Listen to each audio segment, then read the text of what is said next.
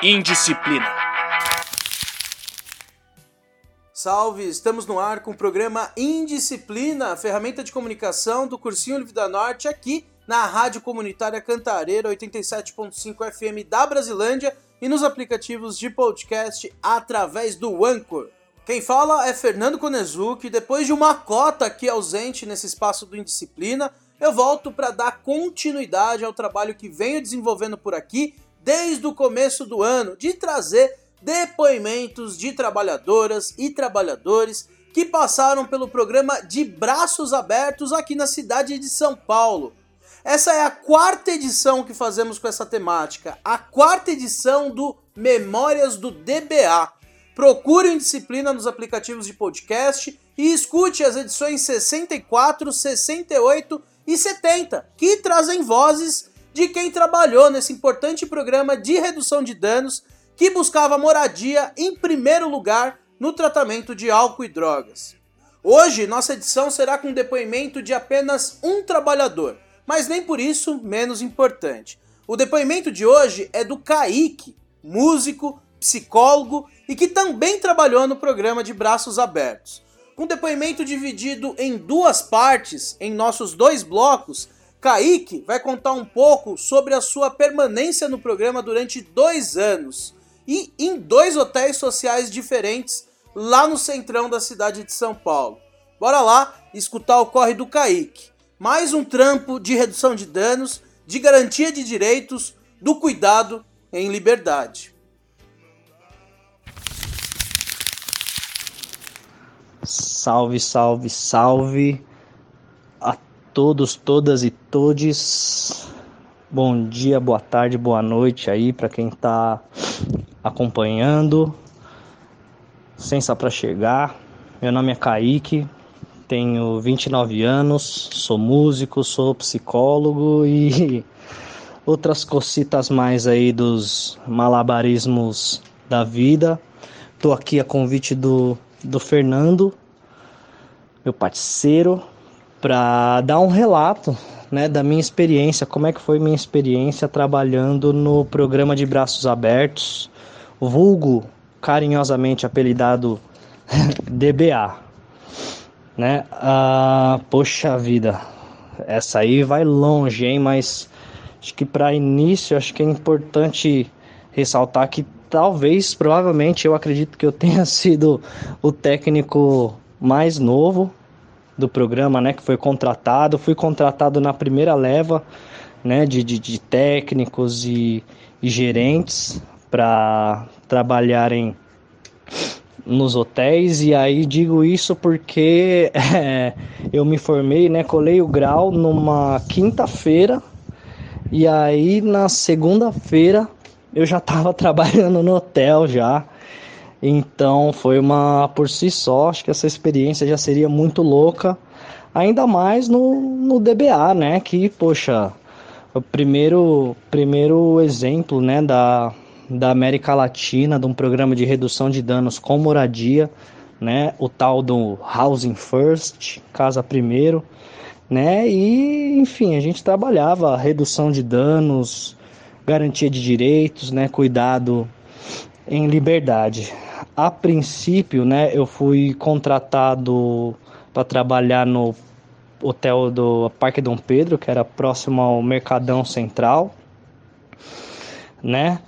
Uh, uma história muito louca porque né, a gente visitou o hotel antes, era um hotel tava muito bacaninha, muito bem cuidado, né? Daí a gente meio que preparou tudo pros os moradores, para os beneficiários chegarem, né? Daí a gente fez absolutamente toda a mudança de todas as pessoas né? O prédio tinha um elevadorzinho, mas muita coisa a gente carregou, né? Na janela, janela, ó, é, escada, escada acima, guarda-roupa, cama, sofá, tudo que não cabia no elevador. Então, poxa vida, foi um trampo da pega, um trabalho monstro, Mas ao mesmo tempo acho que, poxa, na minha memória não consigo me lembrar de um dia tão significativo assim. Com certeza tiveram tantos outros tão significativos quanto, mas poxa vida, para mim é, foi demais saindo da faculdade, né? Tendo alguma experiência já na redução de danos, trabalhando na rua, né? É, mas poxa vida, ver as pessoas tendo uma moradia digna, né? Poxa, arrumando suas coisinhas, tendo aquele, aquele esmero, né? Que enfim, todo mundo tem com a sua própria casa. Isso aí foi demais, só de lembrar já dá aquele, aquele nó na garganta, aquele nó na orelha. Porque, poxa, um momento que na hora não deu tanto para aproveitar assim, porque justamente a gente estava no corre, na correria louca, né? Subindo, descendo escada, com mudança, etc, etc, mas tinha um morador do sexto andar, lembro até o andar. E a gente subindo, descendo, subindo, descendo, né? Colocar umas coisas da, dele para dentro do quarto, aí fazendo outras coisas, subindo, descendo, daí tava com meu parceiro, Tiago Gigante, e, porra, descendo as escadas aí na, na frente da porta, a pessoa tava, né? Com a porta fechada do quarto já. Na frente da porta tinha um capacho, um tapetinho assim, escrito Lar Docilar. E isso aí, porra, isso aí já. Sei lá, virou uma chave. Acho que eu alcancei um outro nível assim, eu, eu, aprendi uma nova coisa, abri um novo código dentro da minha mente porque o bagulho foi sentimento indescritível assim de porra, fazendo a coisa certa, né? É isso mesmo. É uma pena, né, que para as pessoas terem o seu sua garantia de direito, né?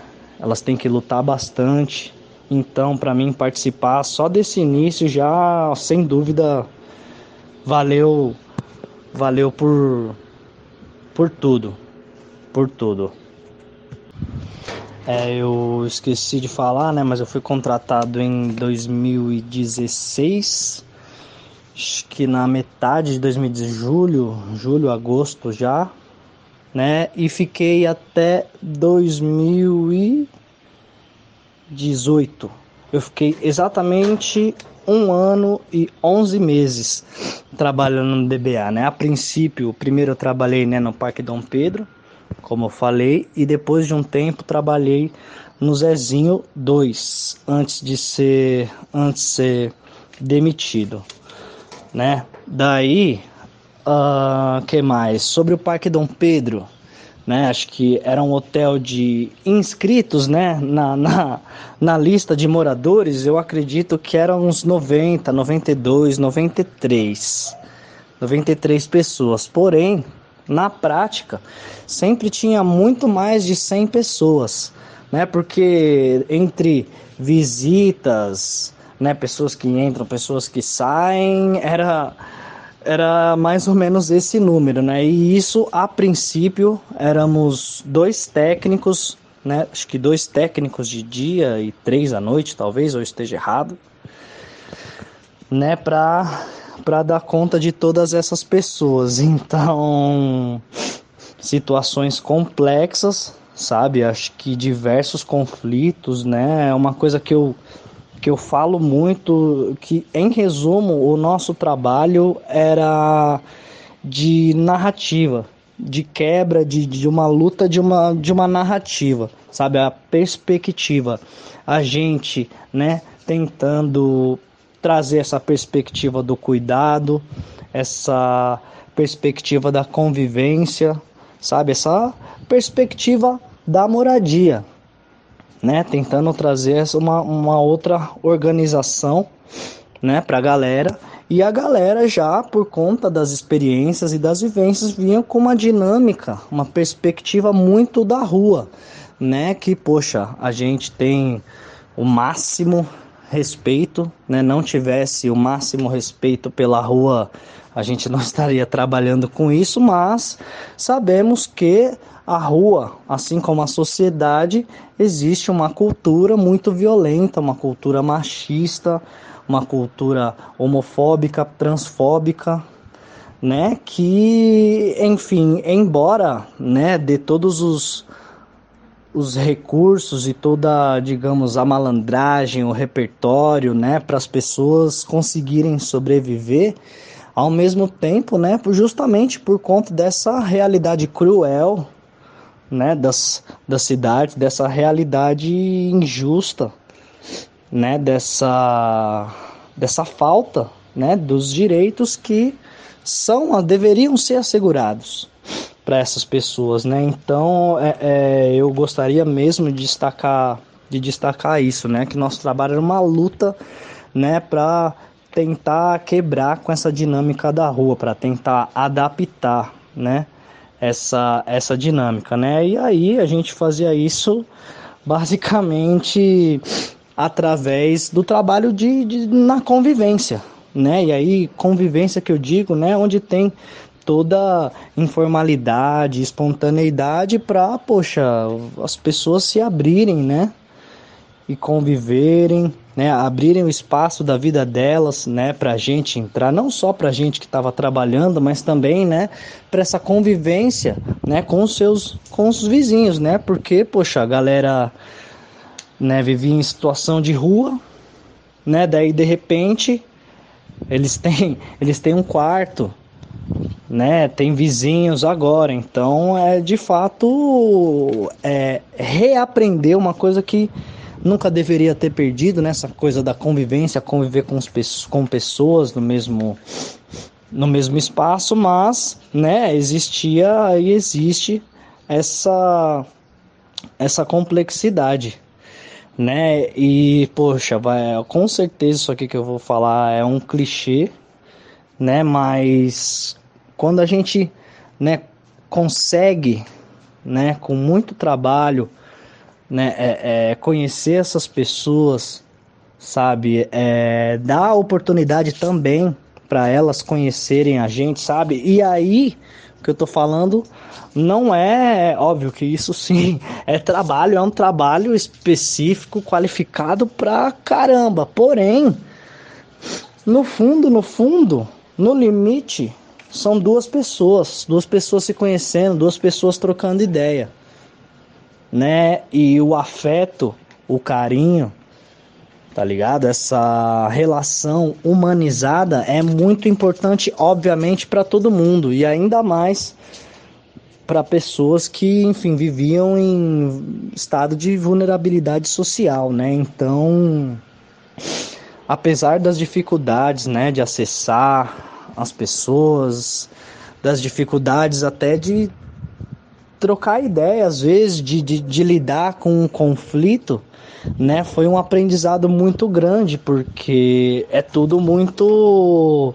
tudo muito intenso, tudo muito a ferro e fogo. Então eu tô dizendo que, enfim, diversas situações de conflito, de luta corporal, que os, nós, os técnicos, já, enfim, separamos diversos tipos, sabe? E só que uma coisa que era muito louca pra gente, pelo menos pra mim, né, que era mais assim, muitas, mais de 10, mais de mil, sei lá, não tem um número específico, de situações onde duas pessoas, não precisava nem ser marido e mulher, pessoas que moravam juntas, sabe? Mas às vezes vizinhos ou pessoas que nem moravam tão próximas, né, do, do, nos quartos, elas brigavam, brigavam de sair na mão, mesmo de soco, chute, pontapé, cabo de vassoura, seja o que for. Daí a gente vai lá, separa, né? Trabalha isso, tal, tal, tal. Daí passa 15 minutos, meia hora, essas pessoas estão sentadas uma ao lado da outra, lá no oitavo andar, né, que é a área, área de, de convivência, sentado no sofá, dividindo um almoço, dividindo um rango, sabe? Então era uma, uma liquidez, uma coisa que para mim era muito, muito foda, muito difícil de, de lidar, né? Enfim, mas de alguma maneira também serve de aprendizado, né? Porque as paradas são recíproca, né? Não é só a gente que tá levando, dando alguma coisa para eles, né? A galera também, se for parar para pensar, eu acredito que eu aprendi muito mais coisas. E bom, é, outra coisa, outras coisas são importantes de destacar, né? É que eu posso afirmar com toda certeza, sabe, que absolutamente todos os beneficiários, todos os moradores assim, né, que entraram nos hotéis, né, a partir, lógico, de um certo tempo do nosso trabalho também, o uso, né, de crack dessas pessoas, uso de drogas em geral, né, reduziu drasticamente, drasticamente ao ponto delas minimamente conseguirem ter uma organização da vida, ao ponto delas não terem as suas relações prejudicadas pela droga, sabe, para ela conseguir dialogar de uma maneira compreensível, tanto falar quanto ouvir o outro, né? E é importante destacar isso porque na nossa abordagem da, da redução de danos a gente não se utiliza a gente não se utiliza da abstinência, né?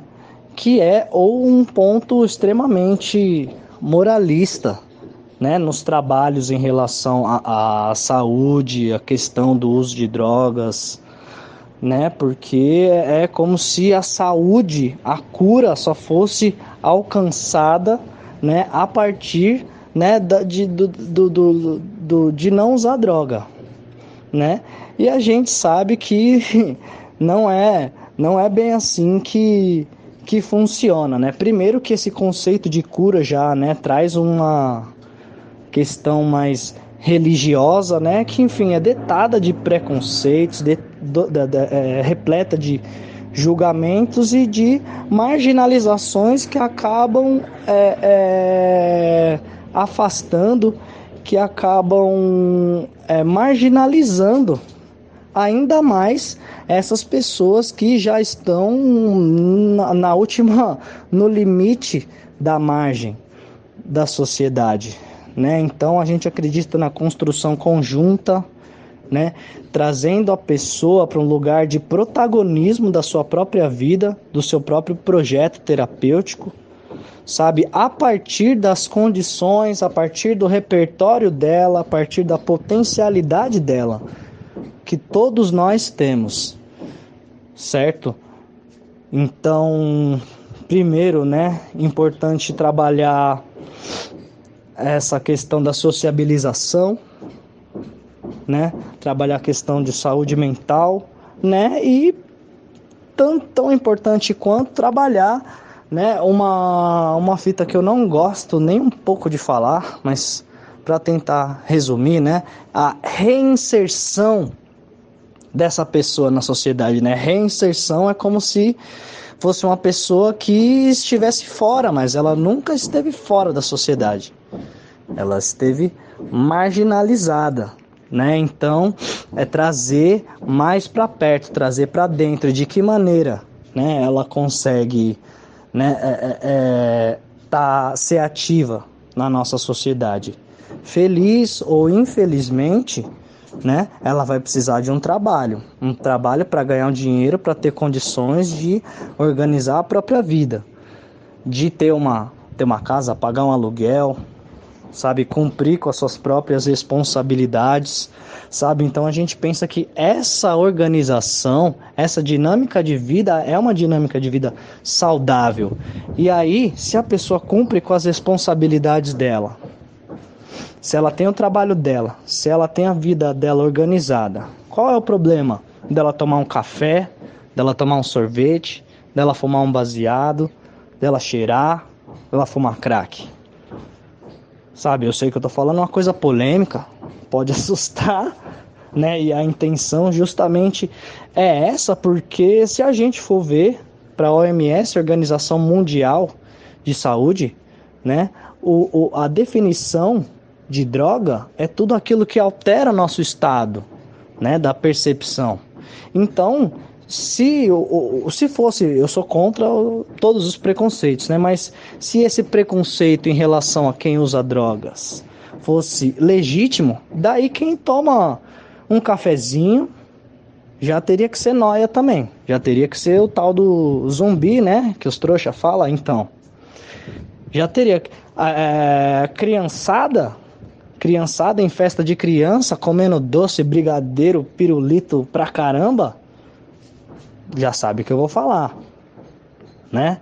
Então, que tipo de pré-conceito é esse? Né? Então, se a gente né, tirar um pouco essas violências, esses moralismos né, do nosso caminho, acho que vai ficar mais fácil da gente enxergar quem nunca deveria ter saído da nossa vista, que é a humanidade daquela pessoa. Né? Então é fundamental que a gente humanize os desumanizados para que, enfim, se a gente quer uma sociedade mais justa, se a gente quer uma sociedade menos violenta, né? E foi isso que a gente tentou fazer no DBA.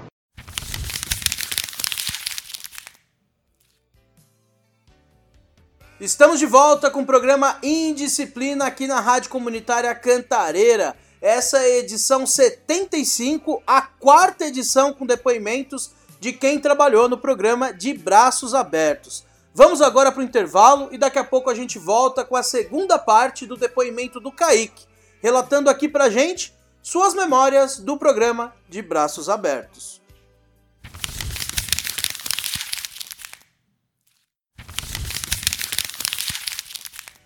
E estamos de volta com o programa Indisciplina aqui na Rádio Comunitária Cantareira e nos aplicativos de podcast. Para quem não sabe, o Indisciplina é uma ferramenta de comunicação do Cursinho Livre da Norte, um cursinho que atua com educação popular e pedagogia libertária desde 2017 aqui na zona norte da cidade de São Paulo. Passamos pela Vila Nova Cachoeirinha, Brasilândia. Durante a pandemia estivemos com aulas à distância e agora em 2022 retornamos ao presencial no bairro do Limão, com aula na Biblioteca Menotti. Se você quer ter aula com a gente ou quer saber mais da nossa caminhada, acesse o nosso site, o cursinholivredanorte.milharal.org ou procure a gente no Facebook e Instagram. Eu sou o Fernando Konezuki e estou no toque desta edição 74, a quarta edição reunindo depoimentos de trabalhadores e trabalhadoras que passaram pelo programa de Braços Abertos. Continuamos com a segunda parte do depoimento do Kaique. Nessa parte, Kaique vai falar um tanto do sucateamento do serviço, um pouco da realidade do fim deste programa na região central da cidade de São Paulo. Porém, né, com a mudança de gestão na prefeitura, né, com a vitória do Dória no primeiro turno, o que me deixou, me deixou muito abalado, sabe? Daí começou o sucateamento do serviço né? Daí, né? O que que acontecia, né? Uh, os técnicos e gerentes eram trabalhadores terceirizados, contratados por uma empresa, né? Inclusive, se vocês pesquisarem, a empresa que contratou a gente, né? Foi a mesma empresa que levou a saúde do Rio de Janeiro para o buraco, né? Inclusive essa empresa foi é, denunciada e, enfim, tá passando por uns maus bocados aí por conta desses processos de maracutaia. Então, a gente pode ver qual que é o perfil, né, das empresas do, do terceiro setor, né? Eu disse, eu tô, eu tô falando sobre essa aí, que eu nem disse o nome, mas se a galera pesquisar já vai saber, mas, né, quem trabalha, né, nessa área sem dúvida vai poder dizer até muito melhor do que eu que o terceiro setor é um lugar medonho.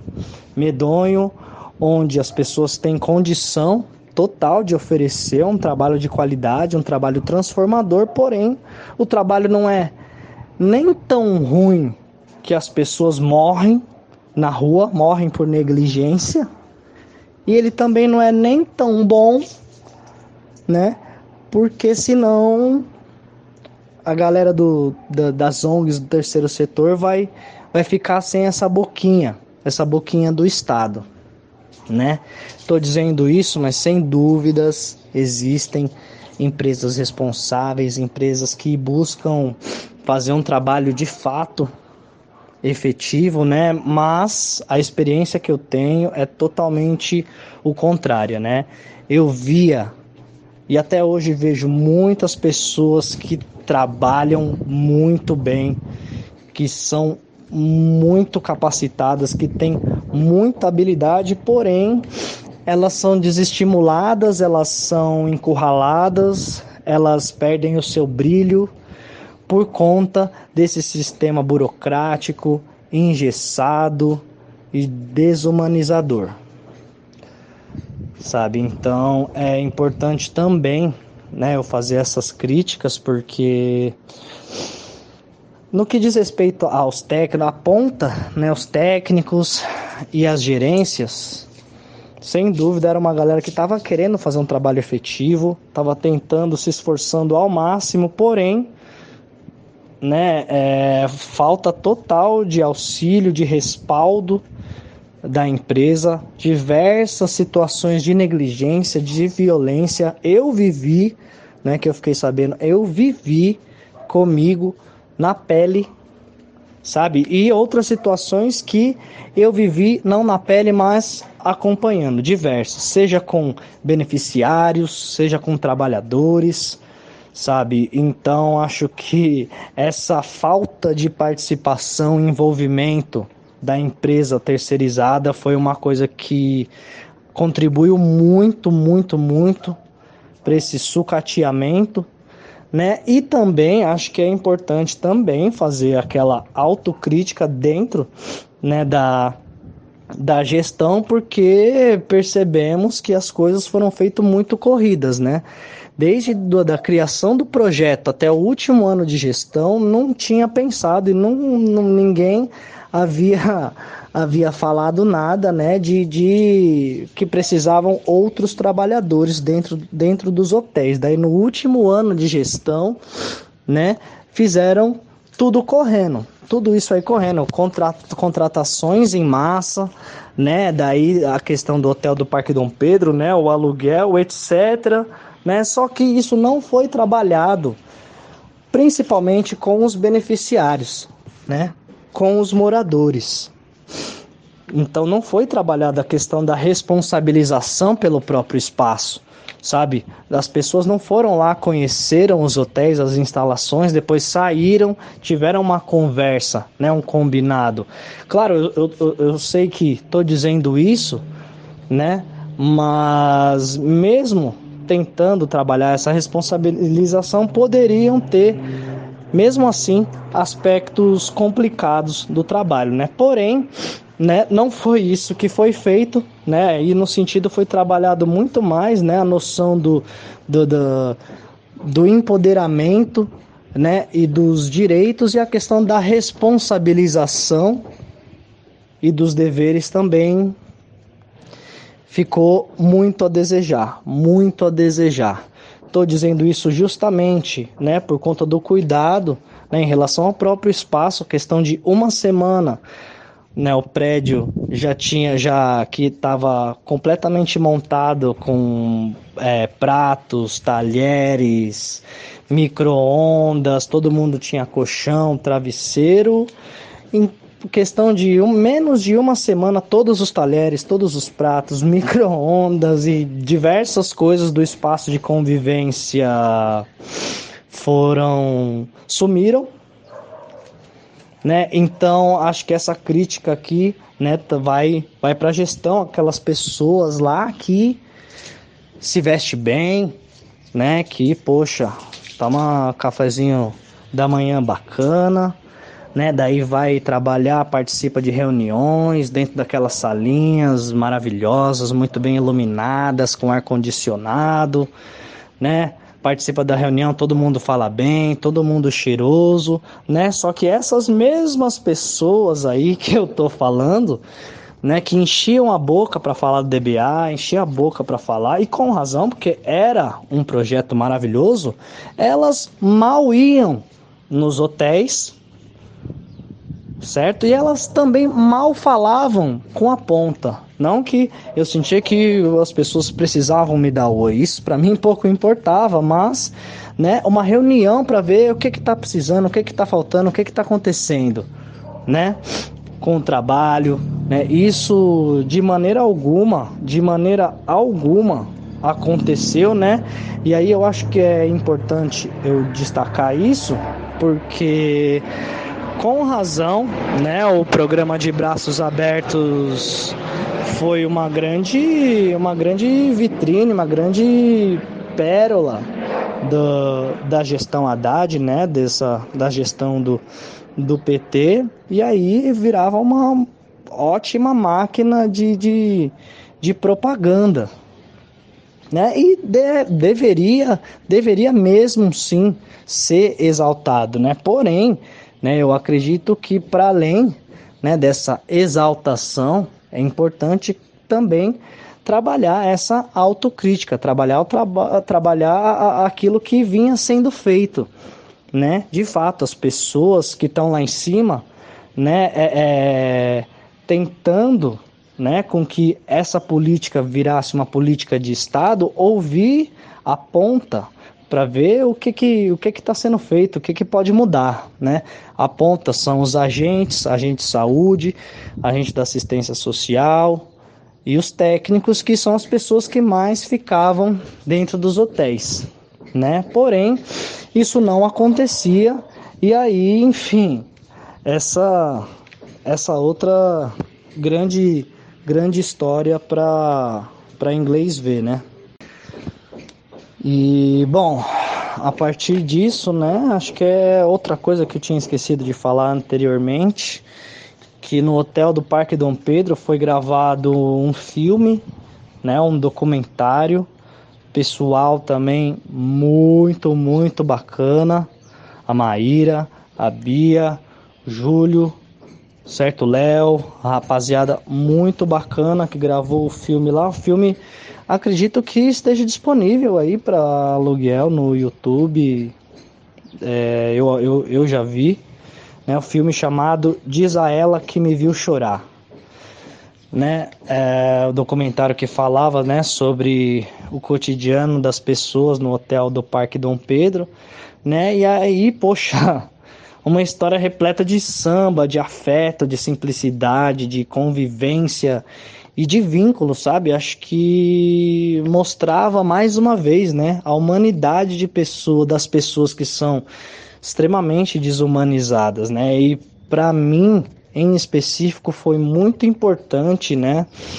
Assistir assistir esse filme porque fez lembrar todas as coisas boas que eu vivi lá, né? Porque não foi fácil lidar com o sucateamento após a mudança de gestão. Não foi fácil lidar com essa mudança, né, de panorama, não foi fácil lidar com as violências, né? Porque a situação estava tão sucateada que em dado momento era muita violência, né, que a gente vivia e aí com essas vivências violentas, né, ficava difícil para enxergar a poesia, os detalhes, o, o afeto, as coisas maravilhosas que eu já citei anteriormente. Né? Então, poxa, eu me senti extremamente lisonjeado aí com o com o convite para chegar lá, no cinema, lá na, lá na, lá na Paulista, né? Da, da não sei se é estreia, pré-estreia, né? Uh, eu acabei aparecendo em algumas cenas, acho que duas só, porque o foco é outro, obviamente, mas foi muito bacana, né? Lá na, na estreia chamaram o o Denis, me chamaram. O Denis, que era o, foi o primeiro gerente né, do hotel do Parque Dom Pedro, me chamaram. Acho que tinham outros, outros trabalhadores lá. Então, queria destacar isso também porque é, ficou né, um fruto, um fruto, uma semente que foi plantada naquela época. Então, para quem tiver interesse, vê aí o, o, documentário. Diz a ela que me viu chorar. É o refrão de uma música do Tim Maia. Então, difícil, difícil esquecer, né? E aí, depois de tudo isso, muitas situações de violência, descaso e negligência aí por parte desses superiores e da e da empresa terceirizada, aconteceu uma situação muito grave de violência comigo que as pessoas não tiveram outra saída a não ser me mudar de hotel. Daí eu comecei a trabalhar no Zezinho 2, que era um hotel um pouco mais próximo do fluxo, né, na Rua do Triunfo, antiga Boca do Lixo. Era um hotel menor, com 40 pessoas, né? Então, 40 pessoas, era um andar só, não tinha, não precisava nem subir todos os quartos, né, no mesmo andar. Então, nesse sentido era um pouco mais fácil, porém, né, a gente estava vivendo o mesmo período de de sucateamento, né? Então, tiveram tiveram tantas outras, tantas outras situações, né? E aí eu fiquei no Zezinho por cerca de 11 meses antes de ser demitido, né? E aí, né, acho que desses 11 meses, a partir do oitavo, nono mês, né, daí o perfil do trabalhador, né, do projeto foi mudando, o perfil de trabalho, né, oferecido também era outro projeto, mudou de nome, né? O, o, de braços abertos passou a se chamar Redenção, Programa Redenção, né? Que ficou durante muitos meses, muitos e muitos meses, sem nenhuma diretriz, sem nenhuma base teórica, né? Para justificar o trabalho. Então é para ver de fato a qualidade dessa dessa nova gestão aí que entrou após o, uh, após o, após o Haddad. Né? E aí eu digo que a mudança geral, porque, enfim, o gerente, o Rica, lá do Zezinho 2, foi demitido. Para o lugar dele foi contratada uma, uma mulher que ela trabalhava no PC, sabe? Trabalhava atrás de um PC na Secretaria de, do Trabalho, sabe? Não tinha experiência alguma com a rua, com redução de danos, com pessoas, pessoas em situação de rua, com vulnerabilidade social. Então já dá para imaginar que essa mulher era, era um outro perfil de trabalho, um outro perfil de relacionamento com as pessoas, né? Então, preconceitos, violências e e amadorismos foi o que rolou demais, né? Então já começou a contratar umas pessoas para apagar, apagarem a luz, né? Mas antes disso, é, é, acho que, poxa, eu, conhecendo a equipe, né? Consegui aprender e ver qual era o trabalho que a galera tava tava fazendo no hotel e aí, assim como assim como no, no Parque Dom Pedro e todos os outros hotéis, né? Equipe extremamente qualificada, só gente boa, só gente da gente, então isso aí foi foi um alento, foi um alento nesses períodos aí de extremo cansaço, extrema extrema extrema frustração, certo? Daí, é, até para encerrar, até para encerrar aqui a minha minha fala, falei pra caçamba, falei pra caramba já.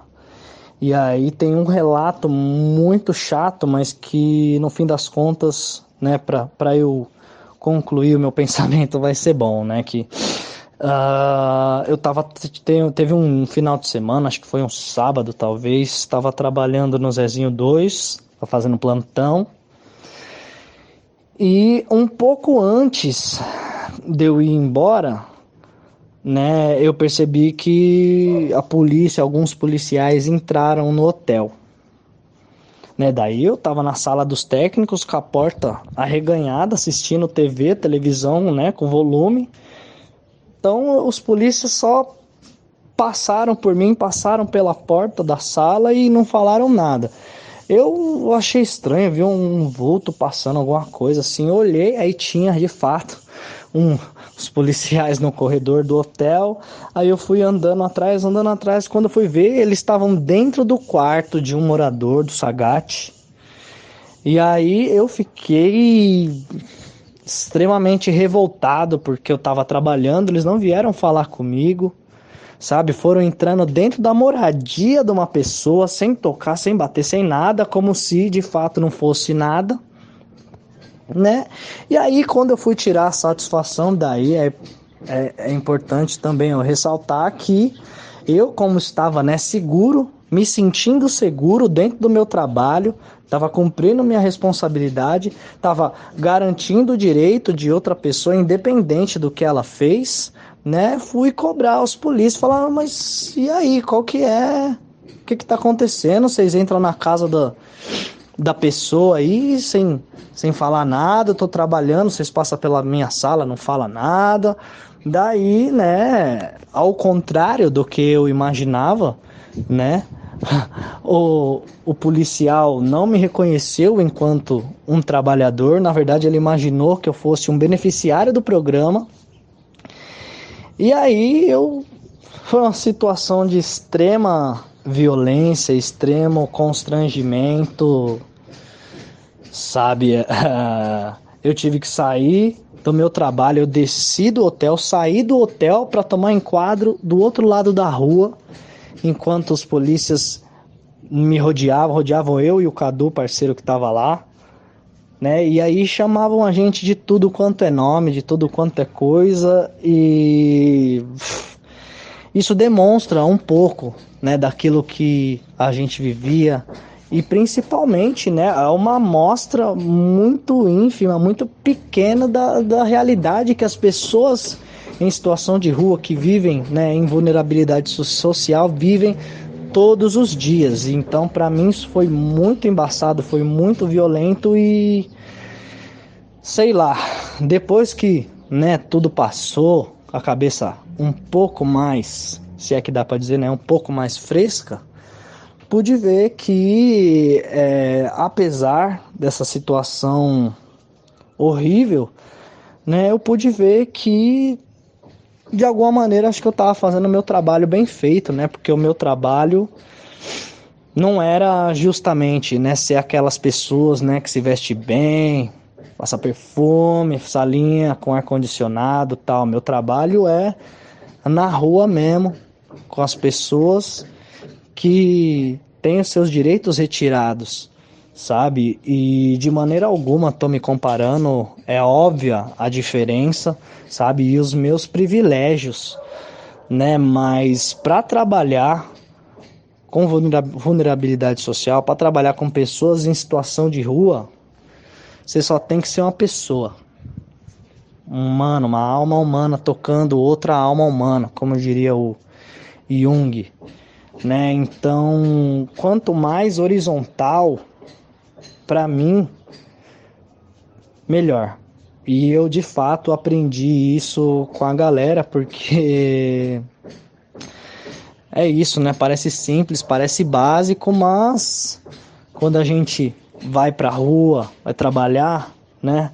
Com as questões da rua, a gente vê, né?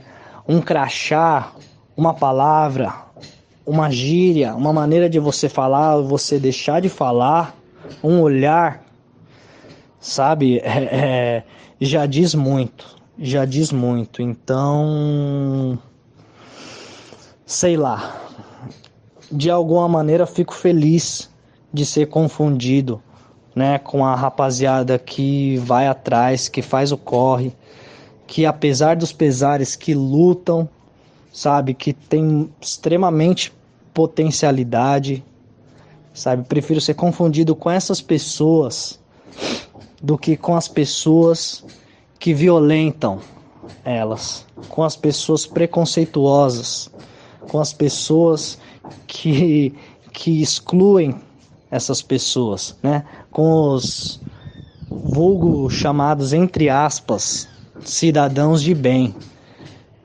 né?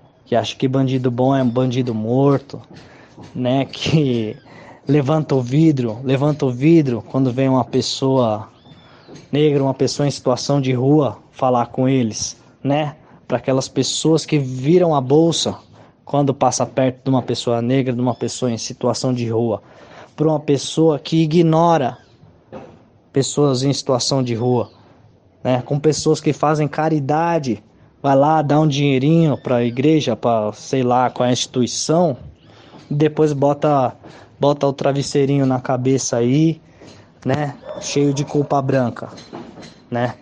Então, eu prefiro, eu prefiro me colocar do lado dessas pessoas que fazem acontece do que me colocar ao lado das pessoas que reproduzem as condições para essas pessoas, meus camaradas, estarem na condições, nas condições que eles estão.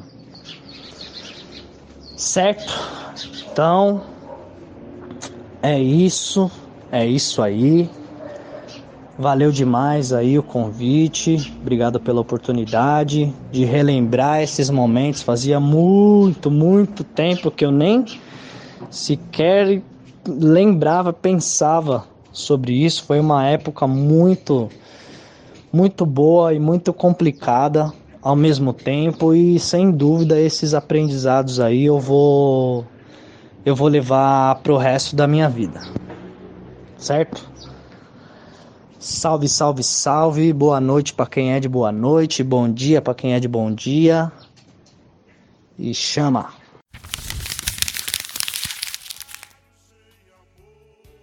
Esse foi o importante depoimento do Kaique, parceiro que trabalhou também no programa de braços abertos. Seguimos aqui fazendo a memória desse programa, trazendo fontes para quem quiser trabalhar com ele, para quem quiser conhecer esse trampo todo, ter onde pesquisar, ter as vozes de trabalhadores e trabalhadoras. Vale lembrar aqui que vamos ao ar na Rádio Comunitária Cantareira, sempre às sextas, às 16 horas, com reprise aos domingos, às 22 horas sintonizando 87.5 FM da Brasilândia ou através do radiocantareira.org. Estamos nos agregadores de podcast através do Anchor. Conheça mais sobre educação popular e pedagogia libertária aqui na zona norte da cidade de São Paulo através do cursinho livre da norte.milharal.org. De BG, tivemos o Tim Maia com Diz a Ela. Esse foi o Indisciplina. Semana que vem Tamo de volta.